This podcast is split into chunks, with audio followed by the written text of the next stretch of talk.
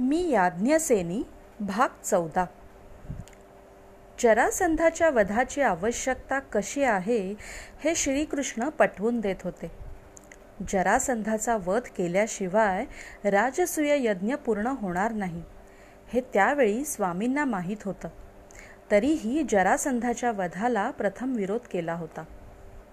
पार्थ आणि भीमसेन यांनी आग्रह करूनही स्वामींनी आपला विरोध चालूच ठेवला. तसा श्रीकृष्ण म्हणाला राजा युधिष्ठिर जरासंध हा अत्यंत पराक्रमी आहे. सर्वात श्रेष्ठ योद्धा आहे. त्याला प्राप्त झालेलं शारीरिक बळ भीमसेनाच्या तोडीचं आहे. पराक्रमाच्या बळावर त्यानं अनेक राजांना बंदिवासात टाकलं आहे. प्रजेवर अन्याय करण्यात तो अग्रेसर आहे. अशा राजाला मृत्यू हीच शिक्षा योग्य आहे. शिवाय राजसूय यज्ञाच्या निमित्तानं त्याला मृत्यू देता आला तर या भूमीवर तू महान उपकार केल्यासारखं होणार आहे. राजा आणखी एक गोष्ट लक्षात ठेव. पांडवांचं भावी आयुष्य संघर्षाशिवाय जावं असं वाटत असेल तर जरासंधाच्या मृत्यूमुळं पांडवांचं कर्तृत्व पराक्रम हे कौरवांना कळून येईल. कौरव पांडवांमधला कलह सौम्य स्वरूपात धारण करेल. आणि कोणताही विरोध न होता राजसूय यज्ञ सफल होईल. श्रीकृष्णांच्या भाषणामुळे स्वामींनी आपला विरोध सोडून दिला. त्या दिवशी श्रीकृष्ण पार्थ आणि भीमसेन सशस्त्र स्थितीत मगध देशाच्या दिशेनं निघाले. युधिष्ठिर स्वामींनी यशस्वी व्हा म्हणून आशीर्वाद दिला. मीही मनातून त्यांना यश मिळो म्हणून चिंतिले. प्रासादाच्या बाहेर ते तिघे निघत असताना मनात उलटसुलट विचार येत होते. जरासंधाच्या पराक्रमाचं वर्णन श्रीकृष्णानं आमच्यासमोर केलं. ते ऐकून मन मात्र भीतीच्या दडपणाखाली गेलं. भीमसेन व पार्थ यांच्या सामर्थ्या सामर्थ्याबद्दल माझ्या मनात शंका नव्हती. तरीही वाटलं भीमसेन आणि पार्थ आपल्या कार्यात यशस्वी होतील आणि नाही झाले तर? तसं मन थरथरलं. पण त्याच वेळी दुसरा विचार मनात आला. सृष्टीची निर्मिती आणि तिचा विनाश करणारे भगवान श्रीकृष्ण प्रत्यक्ष बरोबर असताना भीमसेन पार्थांचा पराभव होईलच कसा? या विचारानं मनाला पुन्हा धीर आला खरा. पण काही केल्या मनातून भीती जायला तयार होईना. स्त्रीचं चंचल मन तिच्या अनेक भावनांशी जोडल्यामुळं अस्थिर असलेल्या मनात नको नको ते विचार येतात. आणि ते विचार तिला सहन न झाल्यानं ती कोसळून पडते. याला स्त्री म्हणून मी अपवाद कशी असेन?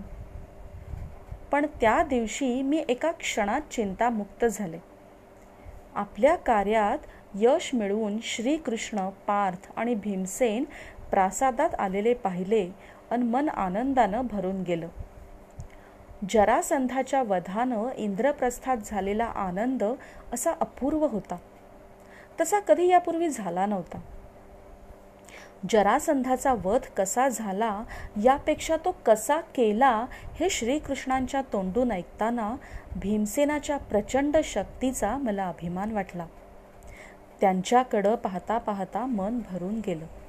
वाटलं पांडवांची बलशक्ती ही शस्त्रास्त्रांइतकीच श्रेष्ठ आहे. जरासंधाच्या वधामुळं पांडवांची शक्ती पराक्रम आणि शत्रूला नमवून त्यांच्याशी संघर्ष करण्याची जिद्द ही खरी पांडवांच्या मनात निर्माण झाली याचा अभिमान मला नक्कीच होता. मगध देशाचा प्रवास जरासंधाशी भेट एकमेकाला एकमेकांनी दिलेलं आव्हान प्रति आव्हान त्यानंतर जरासंधाचा भीषण मृत्यू. याचं वर्णन श्रीकृष्णानं केलं ते ऐकताना कान धन्य झाले. श्रीकृष्ण पार्थ आणि भीमसेन हे इंद्रप्रस्थ सोडून मगध देशाच्या दिशेनं निघाले. भोवताली असलेल्या अंधारातून मार्ग काढत तिघांनी शरयू गंडकी या नद्या ओलांडल्या. मिथिलेची दिशा पकडून मिथिलेची सीमाही ओलांडली. मार्गात आलेली गंगा ओलांडून प्रवास करत करत अखेर ते मगध देशात शिरले. पराक्रम दर्शवणारी कोणतीही शस्त्रास्त्र त्यांच्या अंगावर नव्हती. उलट अंगावर होता तो स्नातकाचा वेश. मगध देशाच्या राजमार्गावरून फिरत असताना त्यांना कोणी ओळखलं नाही किंवा हे तिघे स्नातक आहेत अशा समजुतीनं त्यांना कोणी तुम्ही कोण आहात? असं विचारलं नाही. पण जरासंधाच्या प्रासादात शिरताच कोण तुम्ही? अन एकदम इथे कसे आलात? संतापानं विचारत जरासंधानं त्यांच्याकडं कठोर नजरेनं पाहिलं. श्रीकृष्ण कठोर शब्दात म्हणाला जरासंधा आम्ही का आलो आहोत ते प्रथम सांगतो. आम्ही क्षत्रिय असल्यानं आम्ही तुला युद्धाचं आव्हान देण्यासाठी आलो आहोत. ते या क्षणी देत आहोत. या युद्धात तुझा पराभव करून तुझा मृत्यू आम्ही घेणार आहोत. जरासंध मोठ्यांदा हसत म्हणाला अरे या प्रचंड दंडातील शक्ती वापरली तर एका क्षणात तुमचे प्राण मीच हरण करीन. तुमच्यावर मी दया दाखवतो. इथून चालते व्हा. श्रीकृष्ण नम्रपणे म्हणाला जरासंधा आम्ही क्षत्रिय असलो तरी आम्ही कोण आहोत ते प्रथम सांगतो. इंद्रप्रस्थाचे राजे युधिष्ठिर यांचे भाऊ हा पार्थ आणि भीमसेन. राजा मी द्वारकाधीश श्रीकृष्ण. तसा खवळून जरासंध ओरडला कृष्णा तुझे आणि माझे कायम वैर आहे. म्हणूनच तुला युद्धाचे आव्हान देतो आहे. तुला जर भीमसेनाशी मल्लयुद्ध करायचं असेल तर तो तयार आहे. आणि त्याच्याशी मल्लयुद्ध करणार नसशील तर आम्हाला शरण ये. बोल. तसा संतापानं भडकलेला जरासंध म्हणाला कृष्णा तुझ्यापेक्षा भीमसेनाशी युद्ध खेळायला तयार आहे मी. जरासंधानं प्रथम गदायुद्ध करण्याची इच्छा व्यक्त केली. श्रीकृष्णांनी हसत हसत त्याची इच्छा मान्य केली. गदा घेण्यासाठी जरासंधानं इकडं तिकडं पाहिलं आणि त्याच्या लक्षात आलं आपली प्रचंड आकाराची सामर्थ्यवान गदा आपल्यापाशी नाही. श्रीकृष्ण हसत हसत म्हणाला जरासंधा तुझी गदा गिरिव्रजाच्या पर्वतात फेकून दिली आहेस. ती आठव. तुझी गदा तुझं सामर्थ्य होतं. ती आता पर्वतात घट्ट ऋतून बसली हो. चल मल्लयुद्धाला तयार हो. काही क्षणात जरासंध भीमसेन यांचं मल्लयुद्ध सुरू झालं. दोघेही आपापले डाव एकमेकांवर टाकत होते.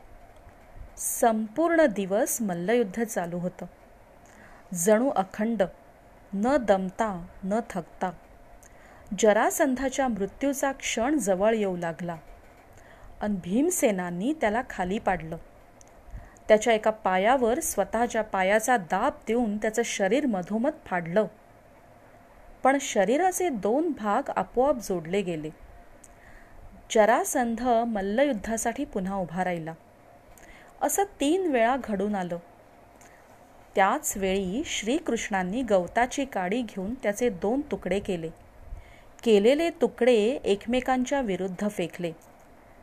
भीमसेनांच्या लक्षात आलं. श्रीकृष्णानं सुचवल्याप्रमाणे जरासंधाच्या शरीराचे दोन भाग एकमेकांविरुद्ध फेकले. तसा जरासंधाचा मृत्यू झाला. हे श्रीकृष्णांनी सांगितलं आणि स्वामी युधिष्ठिरना तो म्हणाला राजा जरासंधाच्या मृत्यूबद्दल वाईट वाटून घेऊ नकोस. त्याच्या मृत्यूमुळे त्याच्या बंदीशाळेतील सारे राजे सुटले. प्रजेवर होणारा अन्याय आणि अत्याचार थांबला. प्रजा मुक्त झाली. राजा तुझ्या राजसूय यज्ञाच्या आड येणारं विघ्न नाहीसं झालं. हे ऐकून कुणाला समाधान होणार नाही? श्रीकृष्णाच्या शब्दानं स्वामींचा चेहरा प्रसन्न झाला. त्याच दिवशी श्रीकृष्ण द्वारकेला निघून गेले.